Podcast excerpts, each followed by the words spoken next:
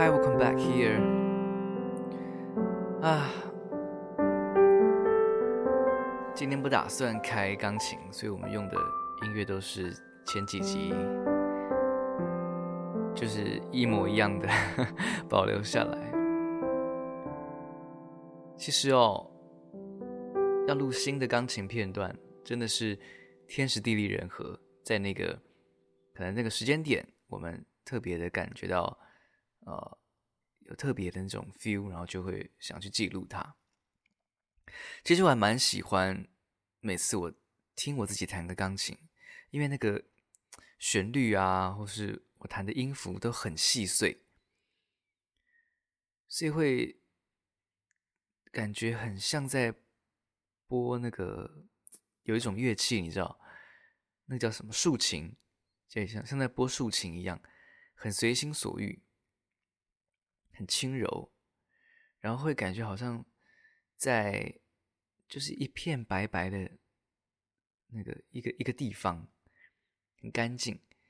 好，你看，想到竖琴，可能会想到希腊的那种大理石，就是那种很古老的、很古典的年代啊，或者是会想象自己在北欧，一大片的冰川，然后。很美、很平静的风景，我好期待有一天我的这个叫什么？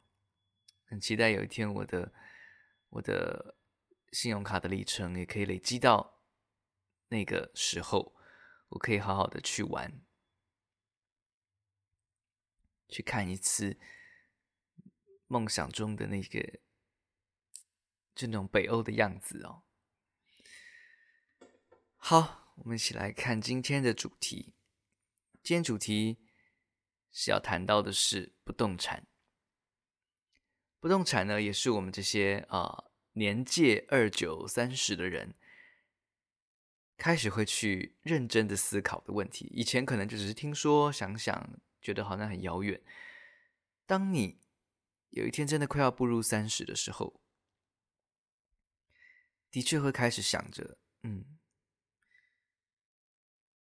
我能不能在十年内，也是就是说四十年、四十岁以前，好好的开始背房贷，背到五十岁或五十五岁左右，好好的有一栋小房子，先求有，再去转转转转成比较好的。但是你要先求有，因为有一栋自己的房子。那个安心感是是是无价的，它可以让你做更多更长的规划，而不会一直在烦恼住了哪里呀、然后搬来搬去啊，那个那个很不固定的感觉。所以，我们现在要来看的是房地产的税务规划。如果我们提早有一些这样的概念，好，早一点开始尝试。甚至是开始背房贷，然后呃开始进入这样子的一个游戏场，可以这样讲，好不尊重哦。反正就是呃可以开始开始踏入这个领域了哈，因为我觉得每个人终究都会要有一栋自己的房子的。好，如果我们在买房子的时候可以更多的背景知识，然后聪明一点。或许我们会有更好的规划、更好的结果，甚至能够成为给别人意见的小专家也说不定哦。好啦，不要废话了，废话太久。我们来看，有土斯有财是台湾社会里面根深蒂固的观念哦。根据行政院主计总处，哦，我觉得这句这边也是废话，就刚刚讲的东西。好了，没关系。究竟买房好还是租屋好呢？各有论点，也难有定论哦。认同买房好的人认为买房可以强迫储蓄，有安定感，或认为与其帮房东养房，不如帮自己缴房贷。认同租屋好的会认为房市看跌，资金不必被卡在房地产，也不想当屋奴，或是啊房租便宜得多，租屋比较划算。那么从税法的角度，究竟买房好还是租屋好呢？租屋的税务议题比较单纯，主要涉及房屋租金支出扣除额，内容已经在第一章涵盖了。本章内容将着重购买。持有以及卖出不动产的时候的各项税务议题，并专题探讨赠与以及继承不动产、包租公和包租婆等常见的税务主题。近年来，与不动产有关的税务制度哦，变动频繁，而且税负变得越来越有存在感，负担比以往沉重不少。买卖房地产是人生大事。单笔交易金额少则数百万，多则数亿元，产生的税负也通常相当可观哦。但相对的，若是能理解善用不动产的税务法令，节税效益也可能相当的显著哦。接下来会从不动产购买不动产的时候，还有持有的时候以及出售的时候三个时间点来介绍各项不动产相关的税负。在购买的时候会有契税、印花税。当你持有的那几年，会有房屋税、地价税；出售的时候，你会有房地合一税，是新制；那旧制的叫做房屋财产交易所得，还有土地增值税、印花税。好，我们先从购买不动产开始看，在购买不动产的时候，所牵涉到的税负有契税跟印花税。契税就是说，不动产买卖成典，呃，继承典当是吗？好，赠与、交换、分割或是因为占有而取得所有权的时候，应该缴纳契税。原则上哦，所有的不动产含房屋、土地移转都是要课征契税的，但法规上定有但书，已经开征土地增值税的土地移转时候不用再课契税了。只对房屋课征契税。好，以上六种情况各有适用税率以及纳税义务人。其中哦，买卖不动产的税率是契价的六趴。所谓契价，是以当地不动产评价委员会评定的标准价格为准，并不是实际买卖的价格哦。原则上由取得不动产的一方缴税，如果买卖不成而解除的契约，只要尚未完成不动产移转登记，就可以免纳契税。而已经缴纳者可以申请退税哦。所谓契税，就是契价、契约价乘以税率。这个契价是标准价格。那什么叫标准价格？标准价格就是房屋税单上面的课税现值。加房屋免税现值减免税骑楼现值。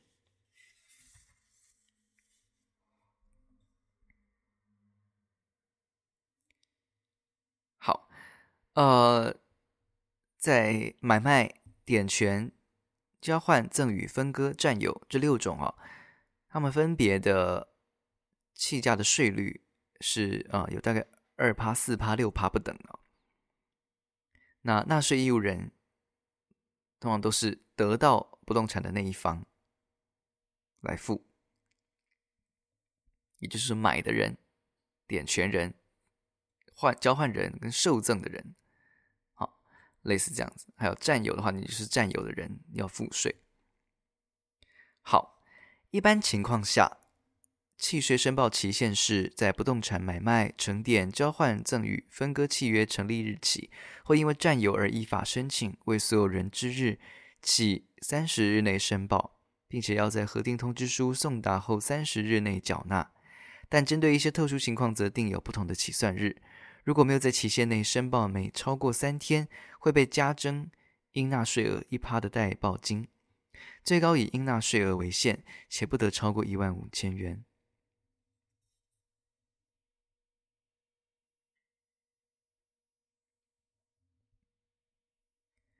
再来是印花税，印花税的由来其实相当久远哦。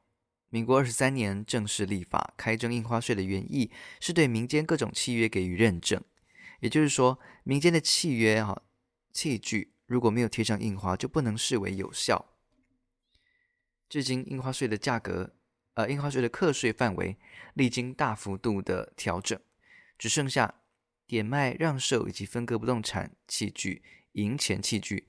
买卖动产器具、承揽器具这种需要课征印花税，其中购买不动产的时候，应该按照契约金额的零点一趴贴上印花税票。纳税义务人为立约人或立据人，于书立契约并交付的时候，应该贴足印花税票，并依规定销花。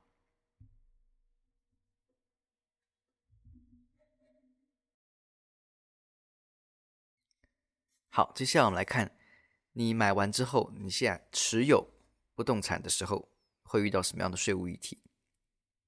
当你买进房地产之后，持有期间就持有房屋的部分需要负担房屋税，持有土地的部分需要负担地价税。由于过去十几年来的房价飙涨，但不动产的持有税负以及所得税负却与不动产投资获利不成比例。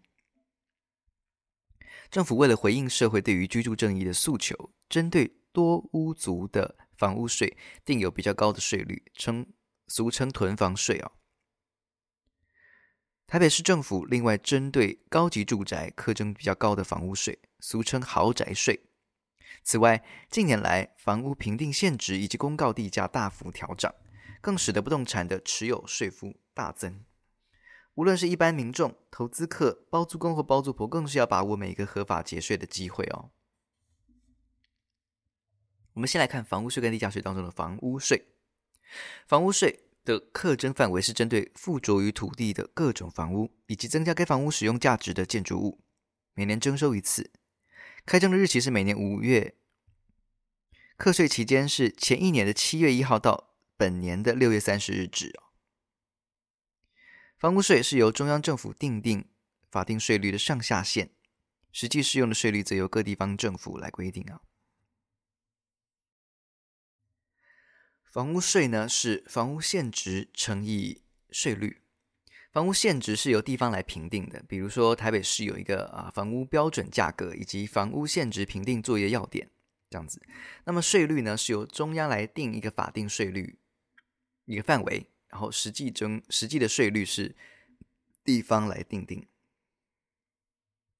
好，房屋现值的高低与标准单价、房屋面积折旧以及路段率有关。房屋现值会随着每年折旧的而减少，路段率则由高低呃路段率的高低是取决于房屋所处的位置。房屋标准单价自七十三年以后就没有再调整了，严重的偏离合理的造价，所以屡屡遭监察院纠正啊。加上社会大众对于居住正义的诉求，近几年各大呃各个县市大幅的调高标准单价，代表轻持有税的这个美好时光已经逐渐远去了。哦，所以七十三年以后，在偏离合理造价的那段时间，很适合买房子呢。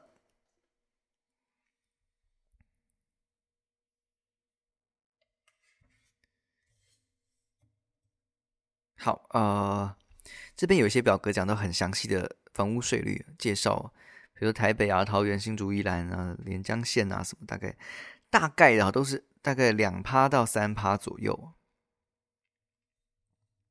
当然有一些特殊状况是一点五趴这样子。好，在我们呃规范房屋税率的时候，大致上会分为两种。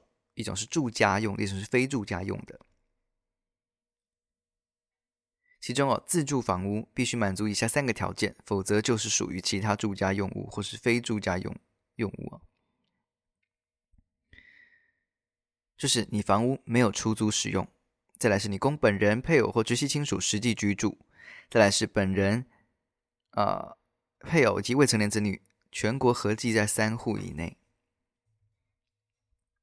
好，那么由于房屋税率是以全国总归户模式来计算，所以只要全国总计持有超过自住的三户，第四户以上的房屋就必须按各个县市非自住税率来课征房屋税，或自住一至二户，非自住房屋一户这样子。那么该非自住房屋也必须按各县市非自住的这个去非自住的税率去课征房屋税。所以哦。多屋族要节税，你就可以选择房屋现值较高或者该县市的房屋税率较高的房屋为自住房屋，以较以适用较低的房屋税率哦。就是反正你房屋很多的人呢，在你分配的时候要注意一下。好。那台北市政府在一百年七月一号起，透过加价比率调整，对高级住宅课征比较高的房屋税，俗称豪宅税。高级住宅的定义是，房屋是钢筋混凝土以上的构造等级，用途是住宅，然后按户来认定含车位的行市场行情，房地总价在八千万元以上的。如果不确定自己房子是否被课征豪宅税，可以直接电询台北市政府，告知房屋的坐落、身份证统一编号，并经查明这个确定身份之后，台北政府可以。明确的告知你的房屋是否被认定为高级住宅。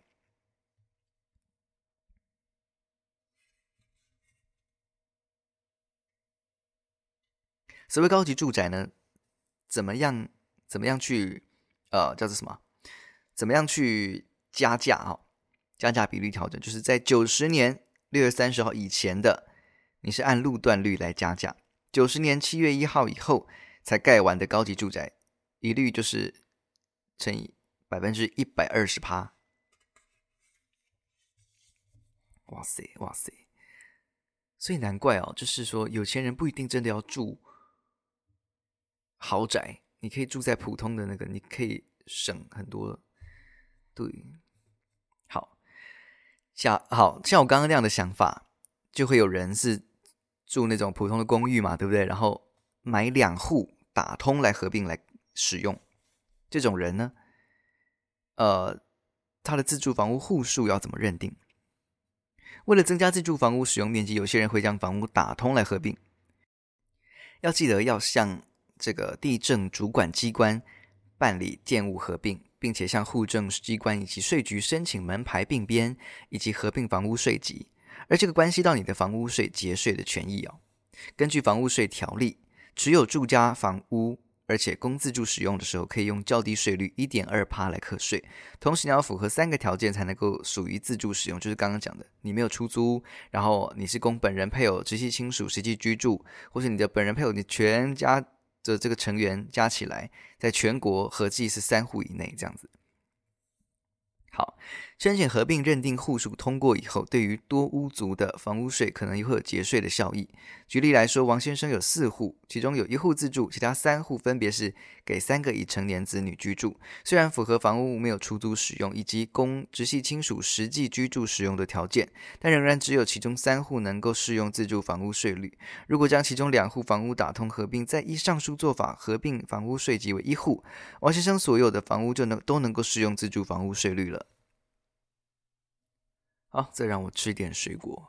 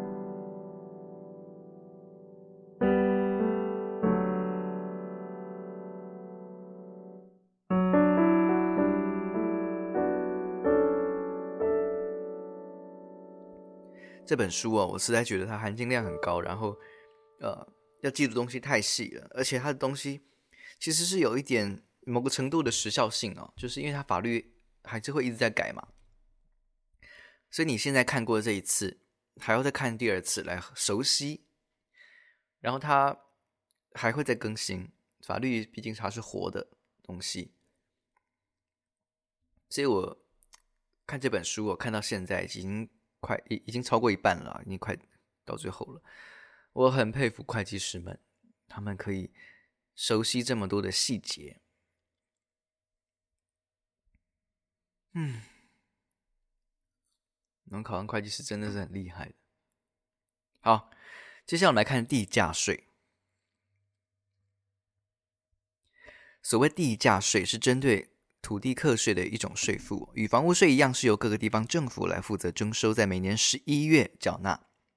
不过，不论持有时间多长，只要是每年八月三十一日那一天，类似像除权息的概念，只要每年八月三十一日是该笔土，你是该笔土地的所有权人，就需要负责缴纳这笔土地当年度的地价税。地价税是采累进税率。每个县市都有自己的累进起点地价，是按照单一县市个人所持有土地的课税地价总额除以该县市的累进地累进的起点地价所得到的倍数来决定适用税率。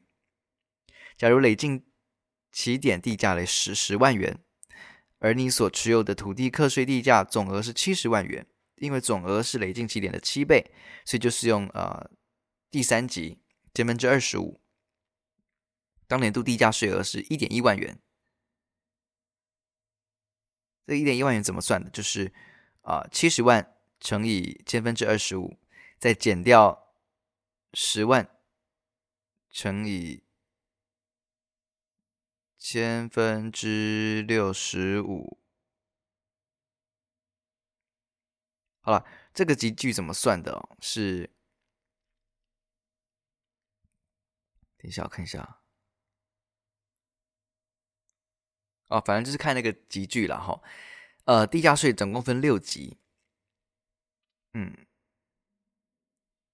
这个它是看倍倍数来看的，就是像刚刚的七倍嘛。啊，就是你看它，它第一级就是价格小于 A，这个 A 是累进起点地价，看看各个各地方怎么定这个地价。假设也是十万元，好，那就是 P 这价格小于 A。第二级就是价格介于 A 到六 A 之间，第三级是六 A 到十一 A 之间，第四级是十一到十六，第五是十六到二一，第六是大于二十一倍。那适用的税率是十、十五，呃，千分之十、千分之十五、二十五、三十五、四十五、五十五。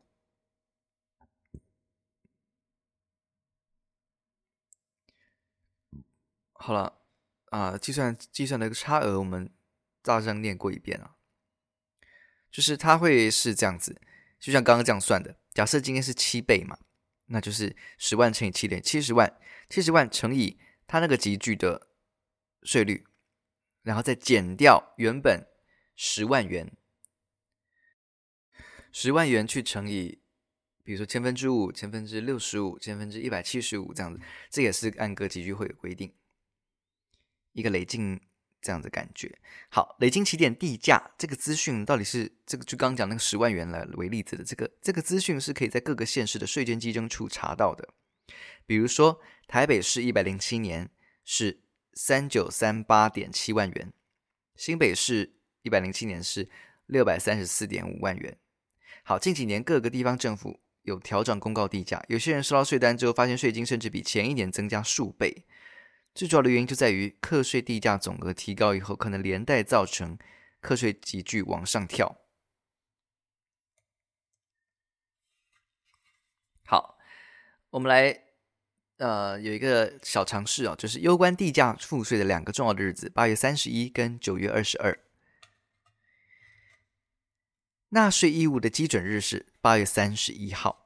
地价税是按年课征，与房屋税的按月课征刚刚讲过，就是不一样哈。就是说，依税法规定，每年征一次的，是以八月三十一日为纳税义务基准日。以那一天为主，那一天土地是谁的，那一年就是谁缴税。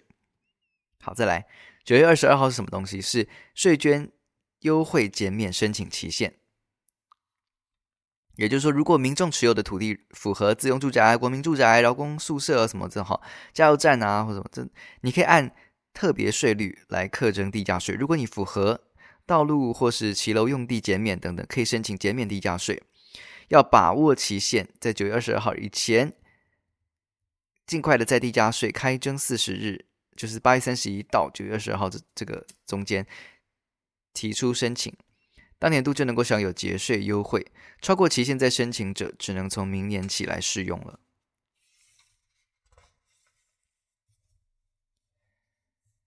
好，所以你如果拥有多笔土地的读者，可以考虑分散土地在各个县市，避免在单一县市的课税地价总额过高，进而适用高税率。再来，同一个县市的地价税只会有一张税单。地价税的课征是因为是采县市总归户制，也就是土地所有权人在同一个县市内所有的土地合并归成一户。换句话说，土地是以同一个县市内所有的土地合并计算地价总额，再按课税级距累进税率来计算地价税。所以，土地所有权人在同一个县市内，原则上只会有一张地价税单。而房屋税，因为每户房屋的税率可能不同，每一个房屋税级都有一张房屋税税单。如在台北市有三栋房屋，三个房屋税级，每年就会收到三张房屋税单，但只会收到一张地价税单。自用住宅用地，我们来看，自用住宅用地会有一个优惠税率。地价税的一般税率是采累进税率，但有些特定情况可以适用优惠税率，例如自用住宅用地、工业用地、停车场、加油站、私立公园、动物园、体育场所、都市计划公共设施保留地等等。其中最常见的就是自用住宅用地，适用条件以及税率如下：自用住宅用地优惠税率是千分之二。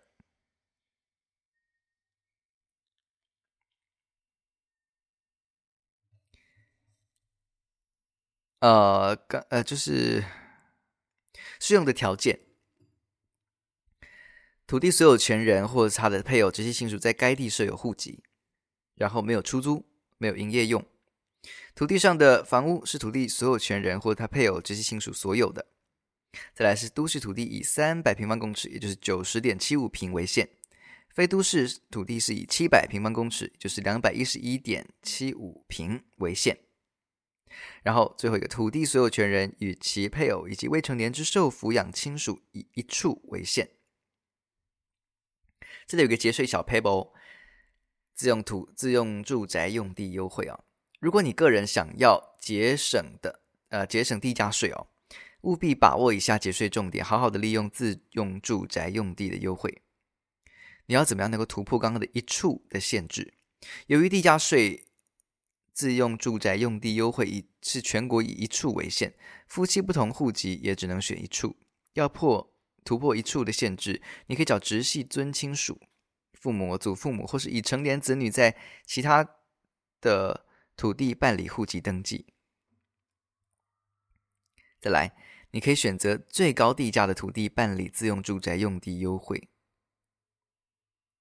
还有，你土地用途不同。可以依房屋实际使用情形所占土地面积的比例，分别按自用住宅用地以及一般用地税率来课征。然后最重要的就是每一年的九月二十二号以前要提出申请，逾期申请就要下一个年度才适用地价税优惠税率。